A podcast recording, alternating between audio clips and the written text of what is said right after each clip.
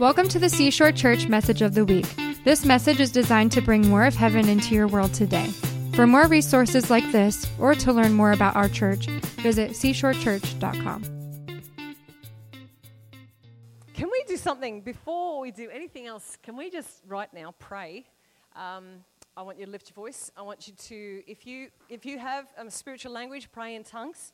Um, uh, Jude 1, it's actually only one chapter, but Jude 1.20 says that when you pray in the Holy Spirit, you build yourself up in your most holy faith, right? So, and then also when we know, uh, we know often what to pray in English, but we don't always know what to pray in English. So that's when we pray in tongues, because when we pray in tongues, we pray the perfect will of God.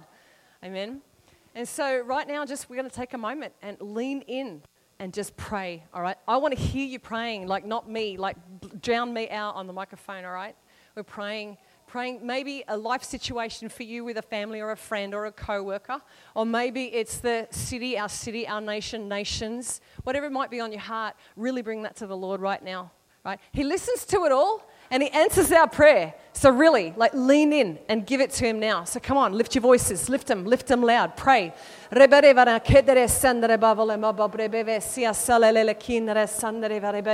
Lift your voices come on pray fervently pray fervently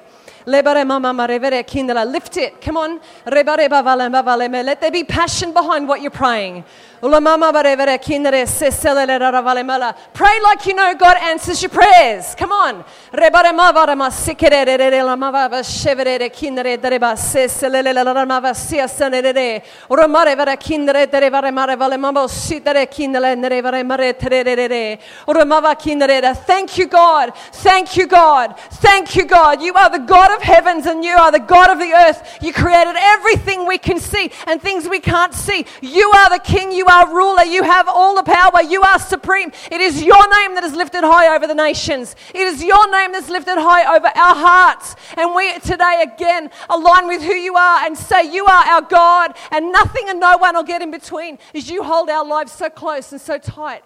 And God, we thank you. You are good. We thank you because you are good. You are good, God. Thank you, God. Thank you, God.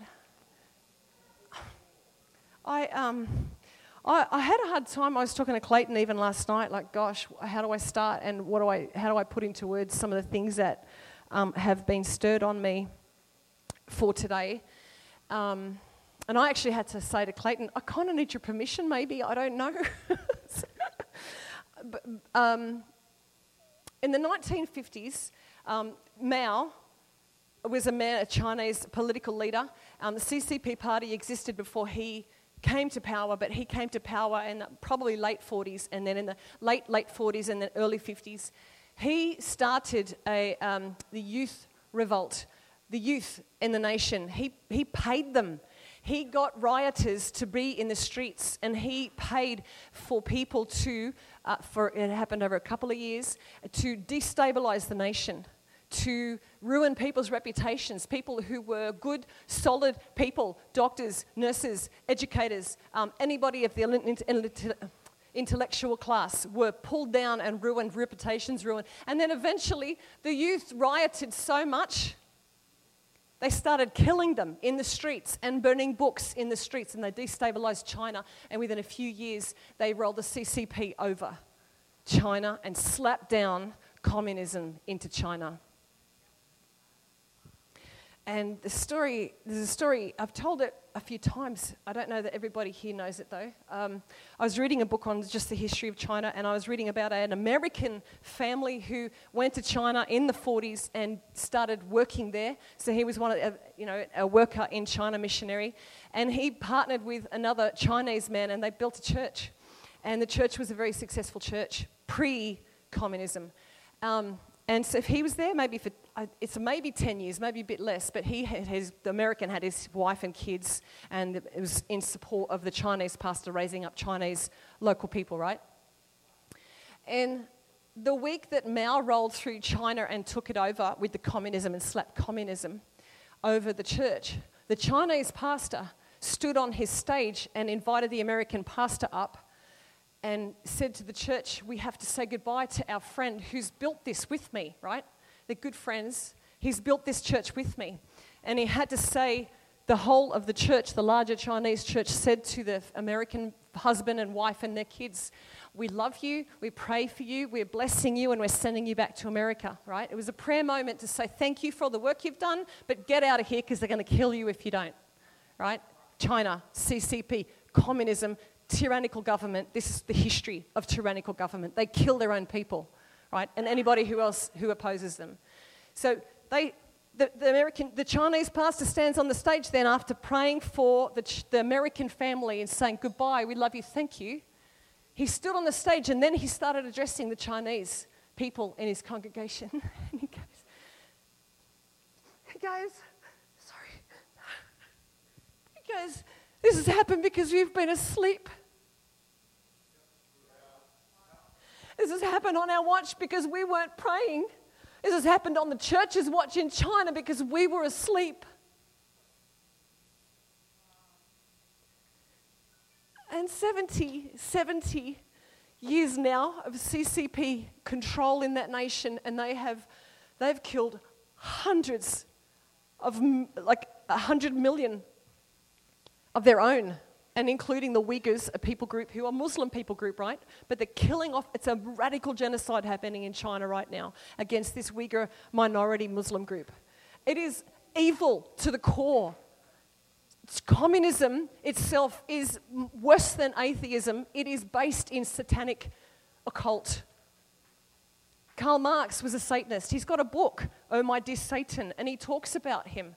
Now, this morning I was sent, um, I'm going to cry all through this message. And I'm not even sorry because I'm so broken over the church. I'm so broken over the church's weak response, weak need, sleepy response to what's happening in the world right now. Right now in Australia, almost 100% of the churches are closed. Closed and have been for more than a year. And it's my, it's my country, right? Closed for no reason than the government circus that is happening right now.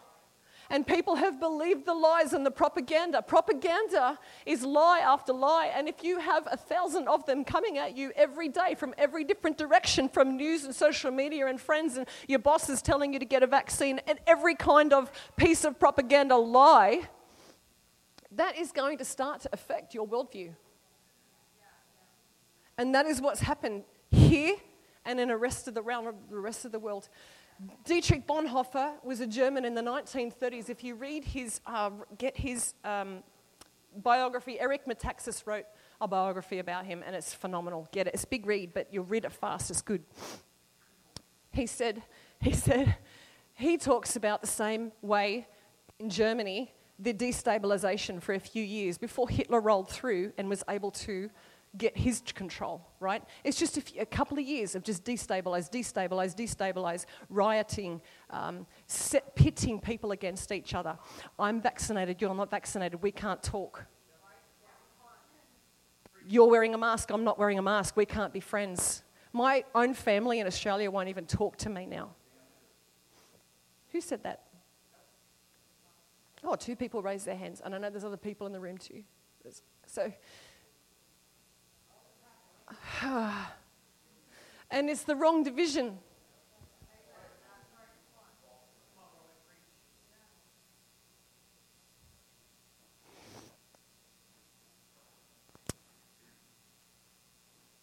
So when the Chinese pastor goes, This happened on our watch.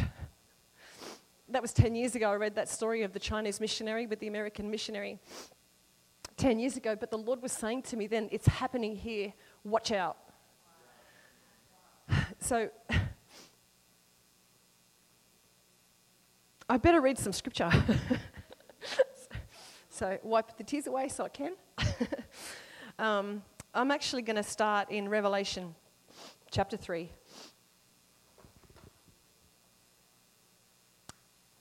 Revelation chapter 3. I'm in the NIV. Um, it's the church of um, Laodicea which was a city, right? Um, so to the angel of the church in Laodicea, write these words, right? These are the words of the Amen, the faithful and true witness, the ruler of God's creation. It's Jesus, okay? The faithful and true witness, the ruler of all of God's creation. That's Jesus. So these are the words of Jesus. That's why, by the way, if you have one of those Bibles that's in red in Revelation, it's because they're just that's direct words of Jesus. 15. I know your deeds, that you are neither cold nor hot. I wish that you were either one or the other. So, because you are lukewarm, neither hot nor cold, I am about to spit you out of my mouth. You say, I am rich.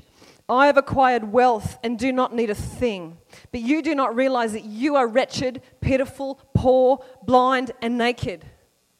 And that's the American church on, as a whole.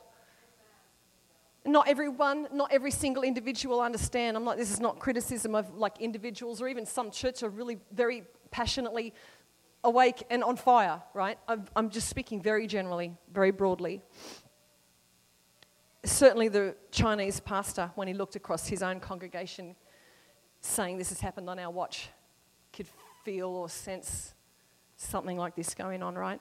You are wretched, poor, pitiful, blind, and naked. Verse 18 I counsel you, counsel you to buy from me gold refined in the fire so you can become rich, and white clothes to wear so you can cover your, sin, your shameful nakedness, and salve to put on your eyes so that you can see. In Laodicea, it was a city that had a medical, like, like a brand new at the time, right? Medical, medical development. It was, they did eye surgeries in Laodicea. So the, here they're using eye salve to saying, You are worshipping medicine. I, I encourage you to get real eye salve, which is my spiritual saying. Jesus was saying that to them, right? Anyway, Verse 19 Those whom I love, I rebuke and discipline. So be earnest and repent. Here I am. I stand at the door and knock. If anyone hears my voice and opens the door, I will come in and eat with that person, and they will eat with me. I stand at the door and knock. He's speaking to Christians, he's speaking to believers, and he's still saying, I stand at the door and knock. I'm at the door knocking. Like we go, well, that, that must be for unchristian, like the non Christian, haven't let Jesus in yet. A lot of Christians haven't let Jesus in yet. like they're like, yeah, my door's open, but you're not, don't come in. Just stay right there. I'll look at you through the doorway. Here I am, I stand at the door and knock. If anyone hears my voice and opens the door, I will come in and eat with that person and they with me. To the one who is victorious, I will give the right to sit with me on my throne, just as I was victorious and sat down with my Father on his throne. Whoever has ears, let them hear what the Spirit says to the churches. So, so here is the thing. You can read through those churches because you can find, we can ourselves, right? It's not pointing fingers at other people, it's myself. We can find pieces of ourselves in those portions of Scripture, and it's good because it's good heart check. So this is the hot, cold Laodicean, Laodicean church were lukewarm, like lukewarm, putrid, spit you out of my mouth, I can't tolerate this. Laodicea didn't have its own water source, and it was a kind of a poisoned water source that they had to pipe in. And so the water itself was this tepid, really gross, and tasted of vile. Um, um, the water sat through a lot of pipes and been piped from a long distance and was in the city. So 2,000 years ago, the plumbing is not that great. So it was just had the taste of gross they didn't have the metals that we have today and the hygiene that we have today and the sanitation. So the water itself had this putrid, warm, been riding in these pipes from the sun, sitting in the middle of a city that was gross and didn't taste good, right? Now, here's the thing though really, what this is about. I wish that you were hot or that you were cold. The Laodiceans were also full of idolatry. I already just mentioned to you that they had like a somewhat, not a hospital like we know it, right? We, we have very, obviously, obviously not a hospital like we know it, but they still had clinics, they still had medical people who would try and do things and work things and use um, herbs and every kind of thing like that. But the, they had they had an eye hospital, ophthalmology. They even used that word, but just in the Greek in a different way. So they had an eye hospital, and it was a city known for it. And Jesus is saying, Get real eye salve, which is a way to say, I am who you need that will fix your eyesight. It, I'm fig- now it's figurative, right? We're speaking in a spiritual sense. I am who you need, who'll fix your eyesight. The eye salve you need is get rid of the idol of medicine. It's get rid of the idol of the science. I'm not saying they're bad things. I appreciate science. I appreciate medicine. I've had three surgeries to have my babies, C sections. I appreciate it. But when it becomes idolatry, like it is today in many people's lives, we now have Australia on full lockdown. People can't go anywhere without their cell phone. They get put in jail if you go somewhere without your cell phone because everywhere you go, you have to check in. And so if you're at a store or a church, churches, if you are going to work, you have to check in with your phone. And they've made it illegal for you to be anywhere without your phone. It's only one step away because in China they do this, and if your phone goes dead, they send people from the government around to your house. Why is your phone dead? I read one story of a Chinese man who, who um, said, living in, in, in uh, Hong Kong actually, no, sorry, sorry, not Hong Kong, they were more free at the time, not so much now. Outside, outside Hong Kong, mainland China. His phone, his phone, he was just looking for his charger and it went flat for less than 15 minutes. By the time he got it stuck back in the wall, uh, within five more minutes after that, he'd already had his first phone call from the government. Why is your phone dead? 15 minutes after that, knock, knock, knock, knock. Officials from the government. Why did your phone go die, de- dead? Why did your phone die? That's communism. The level of control that I'm seeing in my country and my family are like, yes, keep me safe from corona. Keep me safe from something that is a survival rate that is extremely high. I am not saying it's not a virus. It is a virus. It's real. I know people that have had it. But there are many therapeutics that are proven to work 100% ivermectin. There's been studies that have proven to work against it, and those stu- they're banned, and instead they're rolling out their vaccine to say, get the vaccine. The two things are a bioweapon. I said last week, I know it annoyed some people. I, don't want to put shame on people. Here's the thing it's not about shame. But I won't back off saying something because I'm afraid someone will get shamed by it when I know other people are dying from it. The vaccine is a bioweapon. The coronavirus itself is now publicly in Congress. We have scientists testifying saying it was developed and paid for by American taxpayers' money. It's a bioweapon. They are only two tools. They are not the enemy themselves, they're tools. Psychological warfare is a much greater tool. Fear is the weapon of psychological warfare. That is a much worse tool than the vaccine or the coronavirus put together. Because more people in Australia want to be locked down and are happy with their telephones checking in every time they want to go buy a coffee. Yes, locate me. Government, track me. Please keep me safe. These are lies. These are lies. I'm going to read something. Uh, so, the, the lockdown here happened March 16 or 17. 17 is the Sunday. 17 was the Sunday, or 16 or 17, the Sunday and the Monday. Monday we locked down. Sunday we got locked out of our old building. So, so we had to literally like scramble fest to try and find someone's backyard big enough that we could run church in because we got locked out of our old building because they shut down every one of their buildings afraid of COVID. Sorry, Saturday night, sorry, we're locking you out of our buildings. We're closing all of them across the state. We're afraid. So you can't have your building venue. So, okay, whatever. We were renters. They kicked us out. The next day is when we had a service in someone's backyard. We just told, we told as many people as we could, please just bring a beach chair or a, a soccer, you know, you, a chair that you're going to use when you're at a soccer field, folding chair, whatever they're called. I still, I still missed it. lawn chair, a lawn chair. We don't use the word lawn like that in Australia. That's why it's never in my head. so, so we just said, okay, just, and so we just had a service and we still had service. The next day, our state got locked down. The governor said, That's it, closing it, snap. Closed everything. And we were like without a building. So we're like, what do we do? we just started daily Zoom meetings with everybody that we could. And within three weeks after that, the Holy Spirit just said to me, It's, t- it's enough.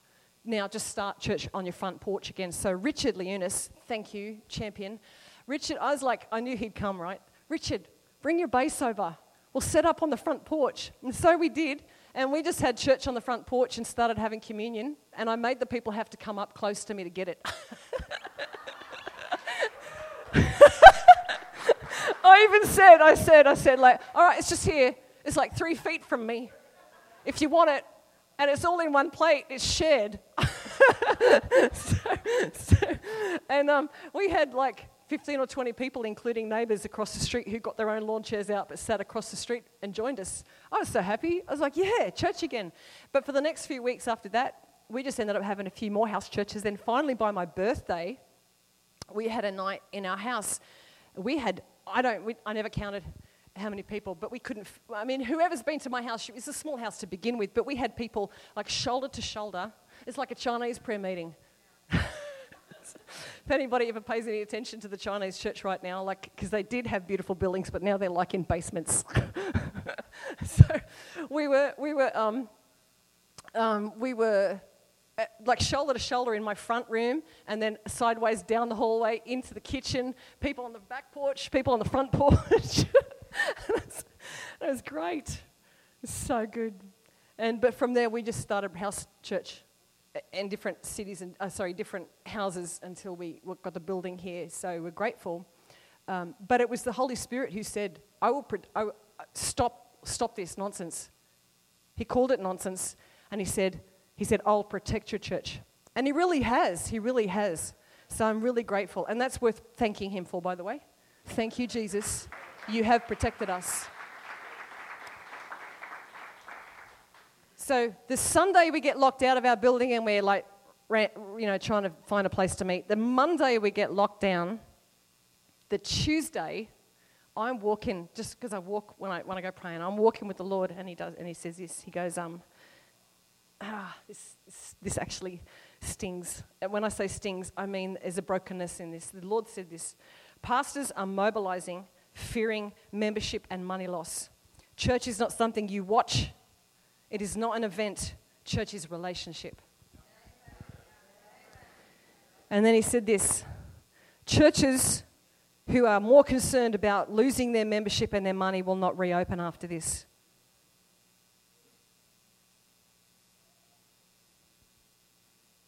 No one had, I had no idea, God did, but none of us, we did not know we would be now, we're now 19, this is 19 or 20 months into pandemic. 19 or 20 months into this. And there's still people walking around going, Yes, please put a mask on me, lock me in my house, and keep me safe from a virus. And many of them are Christians who have traded what is supposed to be faith in Jesus Christ and understanding what He did on the cross, the healing that we can have in Him, traded that stuff and mixed it, allowed mixture in, and have trusted so much in their political leaders because it's a political pandemic, it's not a medical pandemic. Right? All right.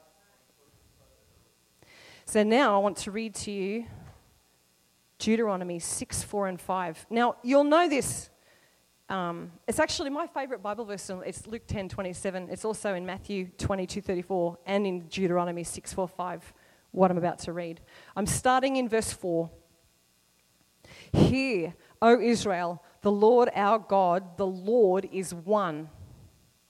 Love the Lord your God with all your heart and with all your soul and with all your strength. So, on the backside of the uh, revelation of uh, the verses that I read, I wish that you were just hot or cold, but don't be lukewarm. This verse is the cold. This is, is the call to be passionately red hot, on fire, in love with Jesus Christ. No holds barred, no compromise, nothing held back, right? All the hindrances are pulled away. I'm for Him. And even if that means I die, I'm for Him. That's what this means. Here is it's an actually Hebrew word, sema, S E M A. We say Shema. It's just easier for us in our language today to say the Shema. It means hear and obey. Hear and obey. Israel, the Lord our God is one Lord. Love the Lord your God with all your heart, all your soul, and all your strength. In Matthew 22 34, Jesus said of that verse, it's the greatest commandment. The second is like it, it's love your neighbor. But then he went on to say, all of the law and the prophets hang on the two commandments, which is love God and love your neighbor. Love God and love your neighbor. That's it.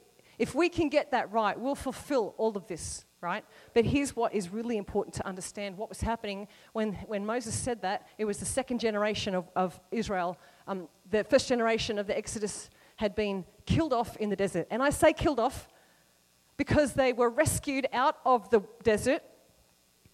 Maybe you've seen the movies. Moses is splitting the water, people are running over, chariots are following them, Pharaoh's after them, water closes. Pharaoh's killed off, his army's killed off, decimated, and now the Israelites are free of Egypt and standing at Mount Sinai, right? But at Mount Sinai, God gives the Ten Commandments, and within very, very short time, they're worshipping a golden calf.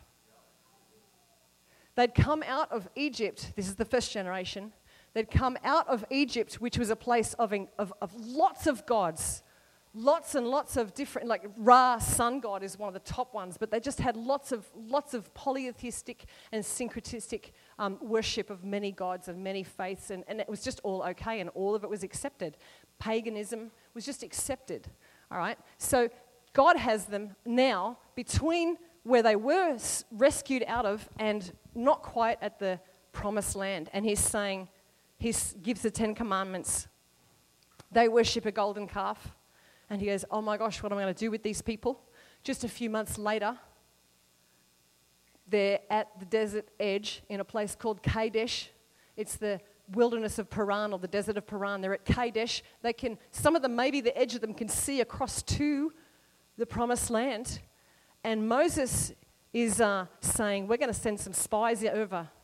The 12 spies story, you can read it in no, uh, Numbers 13 and 14. 13, he sends the spies. 14, they come back with a bad report and rebel against Moses. But this is what God said in 14. He said, I'm going to kill off everybody of that generation that didn't have faith in me, anybody who's over the age of 20, and I will take their children into the promised land. And then they spent the next 38 years wandering around the desert until that older generation, who should have been the inheritors of the promise, going into the prom- promised land, they should have been the ones. But because they rebelled from God and they allowed mixture, they allowed polytheistic, syncretistic worship, and they allowed a lot of idolatry and just lived with idolatry every single day, completely unaware of it, even. Because of all of that, the Lord went, I can't take these people into this new gen- this, into the promised land. I'll take their children. So Deuteronomy, back to my verse, is the fifth book in the Bible, right? If you haven't, if you have, if you don't know, it's the fifth book. Deuteronomy is the end of the 40 total years now, and and they're at the same place in Kadesh, Barnea, looking across. Promised land is there. Mount Mount Horeb is right next to them, which is where Moses died. They're looking across, and, and, and Moses is now saying, Hear Israel, the Lord our God, the Lord is one. It's God saying, Worship me alone.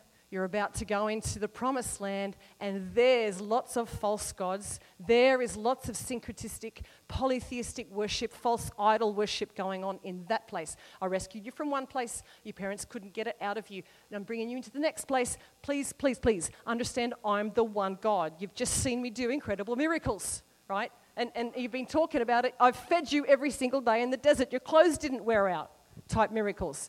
Like, and so God is on the edge before he takes them in. They get in to the promised land. I think by verse chapter 7 or 8, they're already again in, in idol worship. I'm setting this up so that we can understand today, and even Clayton's word, right? The Isaiah word, which you read out of? Oh, I did. Okay, I should pay better attention.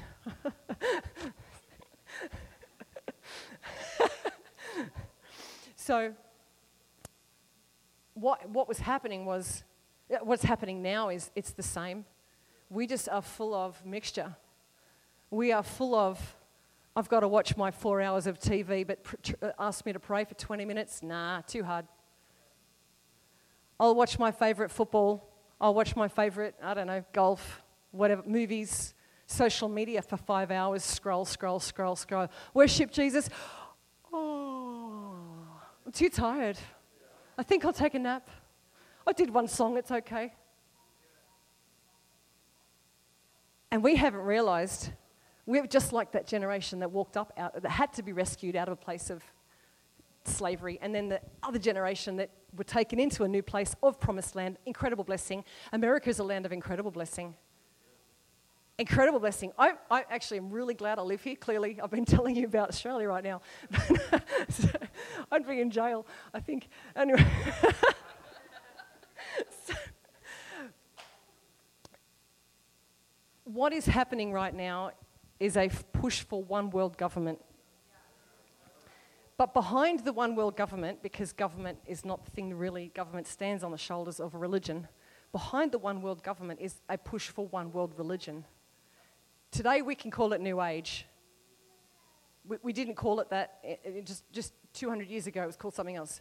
Today we can call it New Age, or even a global, I'm a global citizen. I'm a global citizen. I'm part of the global community. It's actually not a global community because there's way too many people for that to be a community. The, um, the, uh, the New Age, so in, in, actually in 1852 or 3, a man called Cecil Rhodes was born, and he is a man who really pushed in the, well, he was young, well, not in the 50s, 60s, but in the 60s, late 60s, 80s, 90s, into the 1900s. He pushed for um, um, they weren't even calling it New Age at that point, or it was just brand new at the time.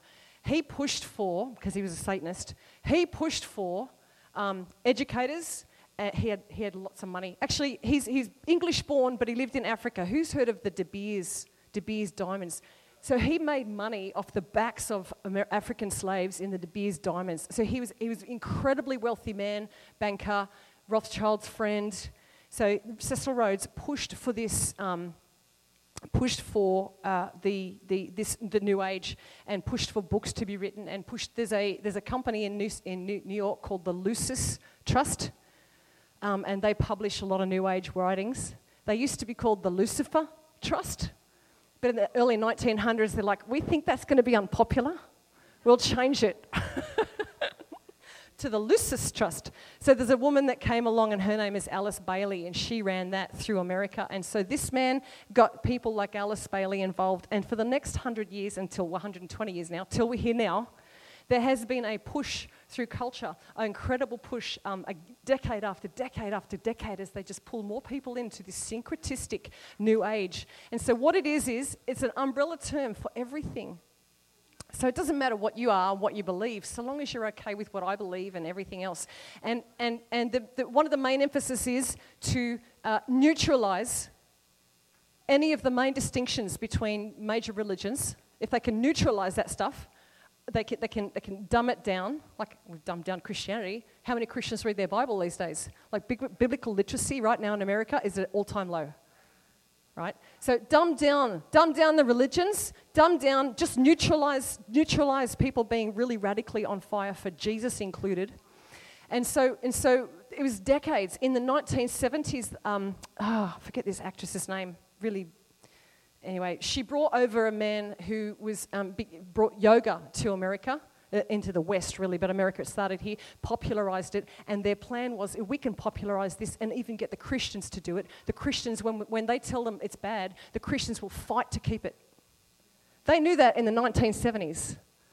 And they knew that if they can just get this syncretistic worship anything and it's okay, all faiths are okay, and we can really dumb down the masses and make them completely oblivious to what we're rolling out to them, which is a one world religion removing any kind of individuality of especially the exclusivity that Jesus claims. Jesus is the way, the truth, the life. No one comes to the Father except through Jesus Christ. And he claims that exclusivity. And he at, Jude, at, at the mountain of Horeb, right before they took, went into the promised land, the Father said it there. Oh, hear, O Israel, the Lord our God, the Lord is one. It was the first time in Scripture that it's recorded that, the, that there was spoken that clearly one, one God. And every other one of them are false impostors. And most of the time, if it's not just, sometimes men can come up with ideas that spread like gangrene, but most of the time it is demons. It is demon ideology, and it is demons that produce and write a lot of the, the ideologies, and communism is one example, right? Demons push and push ideas through, through culture until it becomes really popular and normal. And even Christians go, Well, it's normal. I'm just going to get behind this BLM thing. It just looks so right. Yes, I don't want them to be suppressed. We don't want anybody to be oppressed or suppressed, right? So, so in our minds, we go, That looks good. I need to get behind it. And not realize the people that started it, two of the three women, two of them are Satanists. Yeah, well, Satanist is worse than Marxist. they go hand in hand, though, don't they? so, so, yeah, they do the same thing kill, steal, destroy. so, um,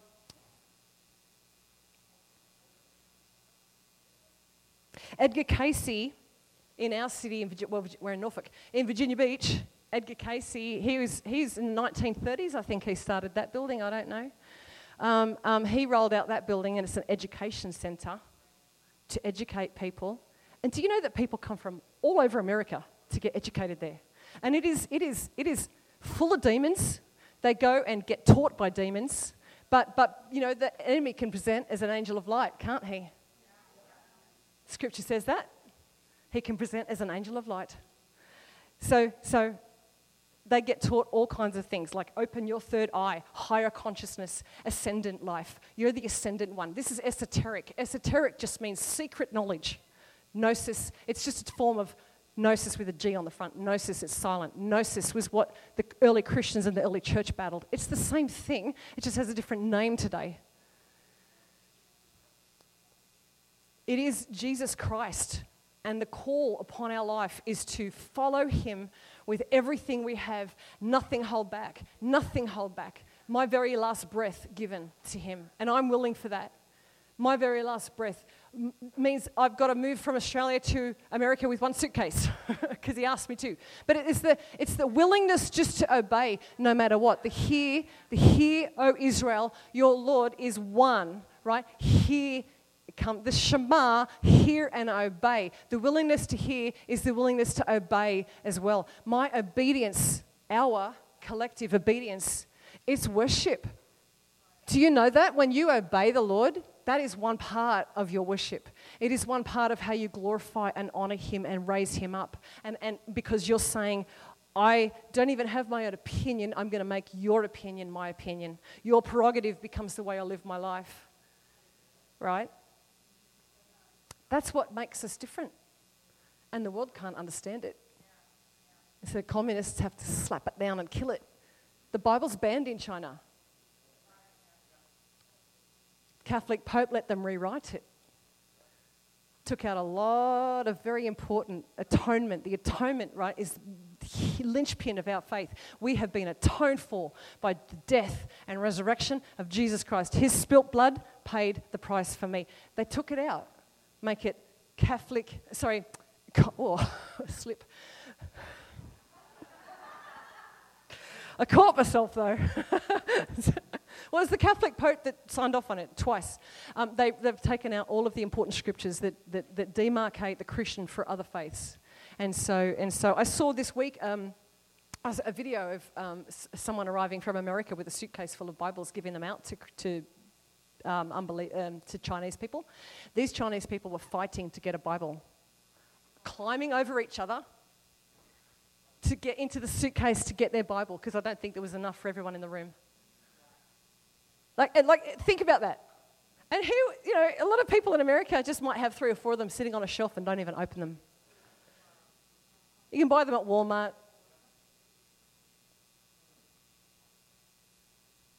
They learned the hard way didn't they?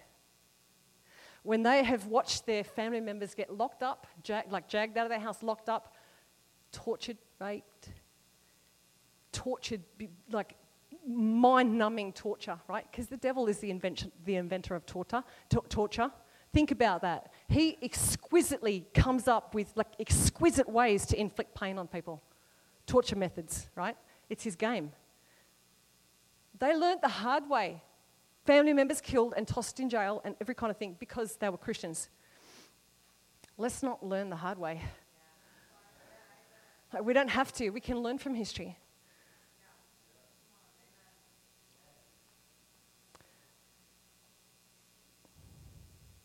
I'm going to give you something else that the Lord showed me. Um, oh, this is actually really great news. I actually don't think this is the end. I know a lot of people think it is, but I don't. I think we've got at least another 70, 80 years, maybe more.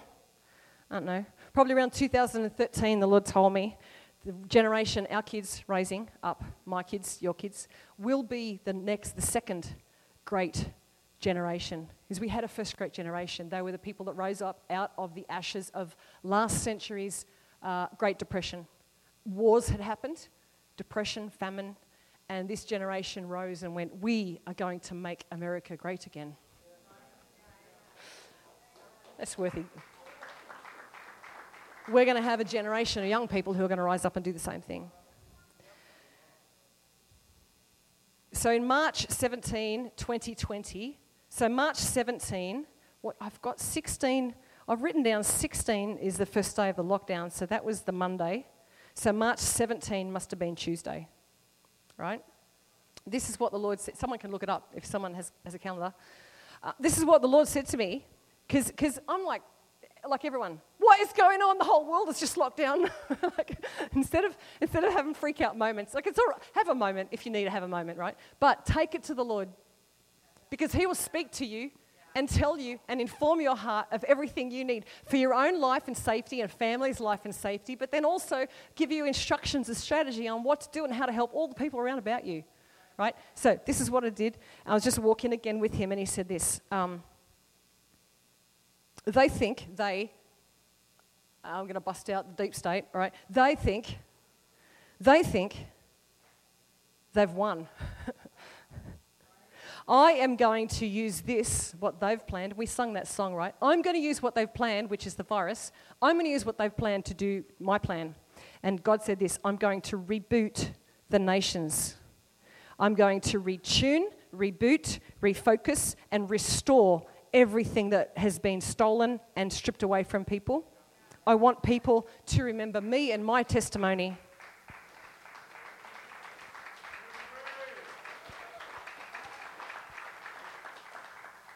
I'm going to revive, I'm going to renew, I'm going to realign, recalibrate, and re, I want my people to re devote themselves to me, to recommit their hearts to me. Right? So that was two days into, one day or two days into the lockdown. And um, so every person has to make the choice, right? We all make a choice every day. We make a choice. get up, get teeth brushed, get going. but it's the same with our following of Jesus. Am I going to be the kind of person that is going to really lay down my life and love Him with everything I have? Love the Lord God with all your heart, all your soul, all your mind, all your strength. That's the Luke version because it's got the four, right? Matthew's only got three. Matthew's the direct quote from the Deuteronomy quote, Matthew 22. The Luke 10 is my favorite one because it adds, it adds the extra oomph. Love the Lord your God with all your heart, all your soul, all your mind, and all your strength. That means there's absolutely nothing in you held back from following Him. There's absolutely nothing in you held back from loving Him and pouring out your heart's perfume is one of my favorite. Pour out your heart's perfume. It's the woman who had um, washed her, uh, sorry, broke her alabaster jar over the feet of Jesus in front of all of the religious leaders, and she didn't care. And she broke her future, it was a future dowry. All she owned in the world was in the perfume, and she busted it out on his feet. So she poured out her heart's perfume. And so that's the kind of love he's looking for from us. We would be the kind of people that would hold nothing back and not be concerned about our future because we know when we've given it to our lives to him, our future is in his hands. Amen? Our future's in his hands whether we know that or not. but we get the choice to go, yes, I agree, and I align with that. I align my future with yours. I align my heart with yours. And the word says, seek first the kingdom of God, and he'll add everything to you. Seeking first the kingdom of God is seeking first the heart of Jesus. That's it. It's not hard. We make this too hard. Christianity is really simple. It's follow Jesus no matter what and love him with everything you have. That's it and, and everything will get sorted out. All of because there's a lot of mess in the Christian world. Clearly, Australian church is locked down. a lot of mess, a lot of weak need Christians. I don't want to go back there because I'll start crying again. Let's pray, huh? It's 12 o'clock. I'm going to ask you to stand your feet. The Deuteronomy verses that I read were from one day. The whole book of Deuteronomy takes place on one day. And it's just, he just, it's a, it's a series of sermons that Moses gives to the people before they take, take the promised land. It's called the covenant renewal because he gave the covenant in Exodus, Exodus 19 and 20. And 40 years later, now there it's a new generation, and Moses is re, reminding them of all the testimony and reminding them of all the things that God has done, and calling them, the next generation, to recovenant their heart, recommit their heart to the Lord, and allow Him to really be their God, but really commit to full devotion, nothing held back. And so we're going to do that now. Recovenant with our King Jesus right? We have a new and a better covenant because now is, ratified in the blood of Jesus, right? We are born again by the Spirit of God and we are completely new creation in Him, okay? So we, it's a very different situation. Is now we're fully filled with the Holy Spirit and empowered to love and serve the way He wants us to, apart from the failure that we can look back on those generations, right? We don't have to go, oh my gosh, I'm going to fail. We can go, I see their failure, but I see the testimony in the middle, which is Jesus Christ and what He's done for me, and, and that's, that's all I need. I'm not leaning on my own strength anymore. I'm leaning on the God who's inside me because Jesus promised, I'll never leave you, I'll never forsake you. And He fills us with Himself and with the Holy Spirit. is in us and on us, around us every day to enable us to get up and do everything God wants us to do. And the first thing is to love Him with everything we are. So, we commit to you today, God. We covenant with you, the covenant making God. And we say, our lives are yours. Thank you, Jesus, because you gave your life for us. We reciprocate. We give our life back to you. We will lay anything and everything down so that you can be glorified and your name can be lifted high through our lives. Thank you for the invitation of friendship. Thank you for the invitation of uh, a life in you that is full of great, great uh, glorious things, but also hardship. But even in the hardship, you walk through it with us and you never leave us. And so, even in the moments when we might find it hard, you're there. But we thank you for this life. It's a victorious, overcoming, joy filled, peace filled life. And we, God, commit to you. We covenant with you today. You are our God, the one God, ruler of all the world, Jesus Christ. You are our King. If there's anybody in the room that is um, maybe hasn't made the decision to follow the Lord Jesus yourself, your, your own personal walk, maybe you come to church because you've been brought to church and there's maybe years of that, right? I am going to ask you right now really give your life to Jesus now. I'm going to ask you to maybe raise your hand and let you know, let me know if you're in the room. Because Jesus Christ is the reason for the whole world, everything, every piece of history that we can read about, Jesus is behind it. I am going to ask you this morning if there's anybody, and I can't see anybody's hands, so if you have raised it, please raise it again so I can see. All right. Well, Jesus, we do say, we do say to you, we do say to you, God, we love you, we love you we love you and we're trusting you. We're trusting you in this season, no matter how furious or tumultuous we've got to walk through right now. I think it's going to be a little bit of that. No matter how furious this season gets right now, you're with us.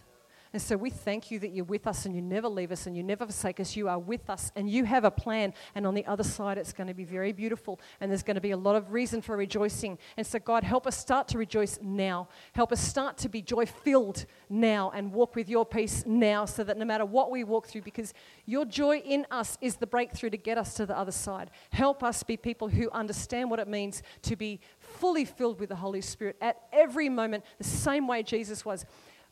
God, you, Moses said, you said, to, you said to Joshua when Moses died, I will be with you, Joshua, like I was with Moses, filling him and giving him all of the strategy and the ability to lead millions of people. But God, you say of us, you'll be with us the way you were with Jesus. So we receive that, right? We receive that, Jesus. You're with us. You're with us the way that you were with Jesus. Holy Spirit, rest on us. Rest on us. Fill us. Fill us. Rest on us and have your way in our hearts. In Jesus' name, amen. Thank you for joining us today. For more resources like this or to find information about our weekly services, visit seashorechurch.com.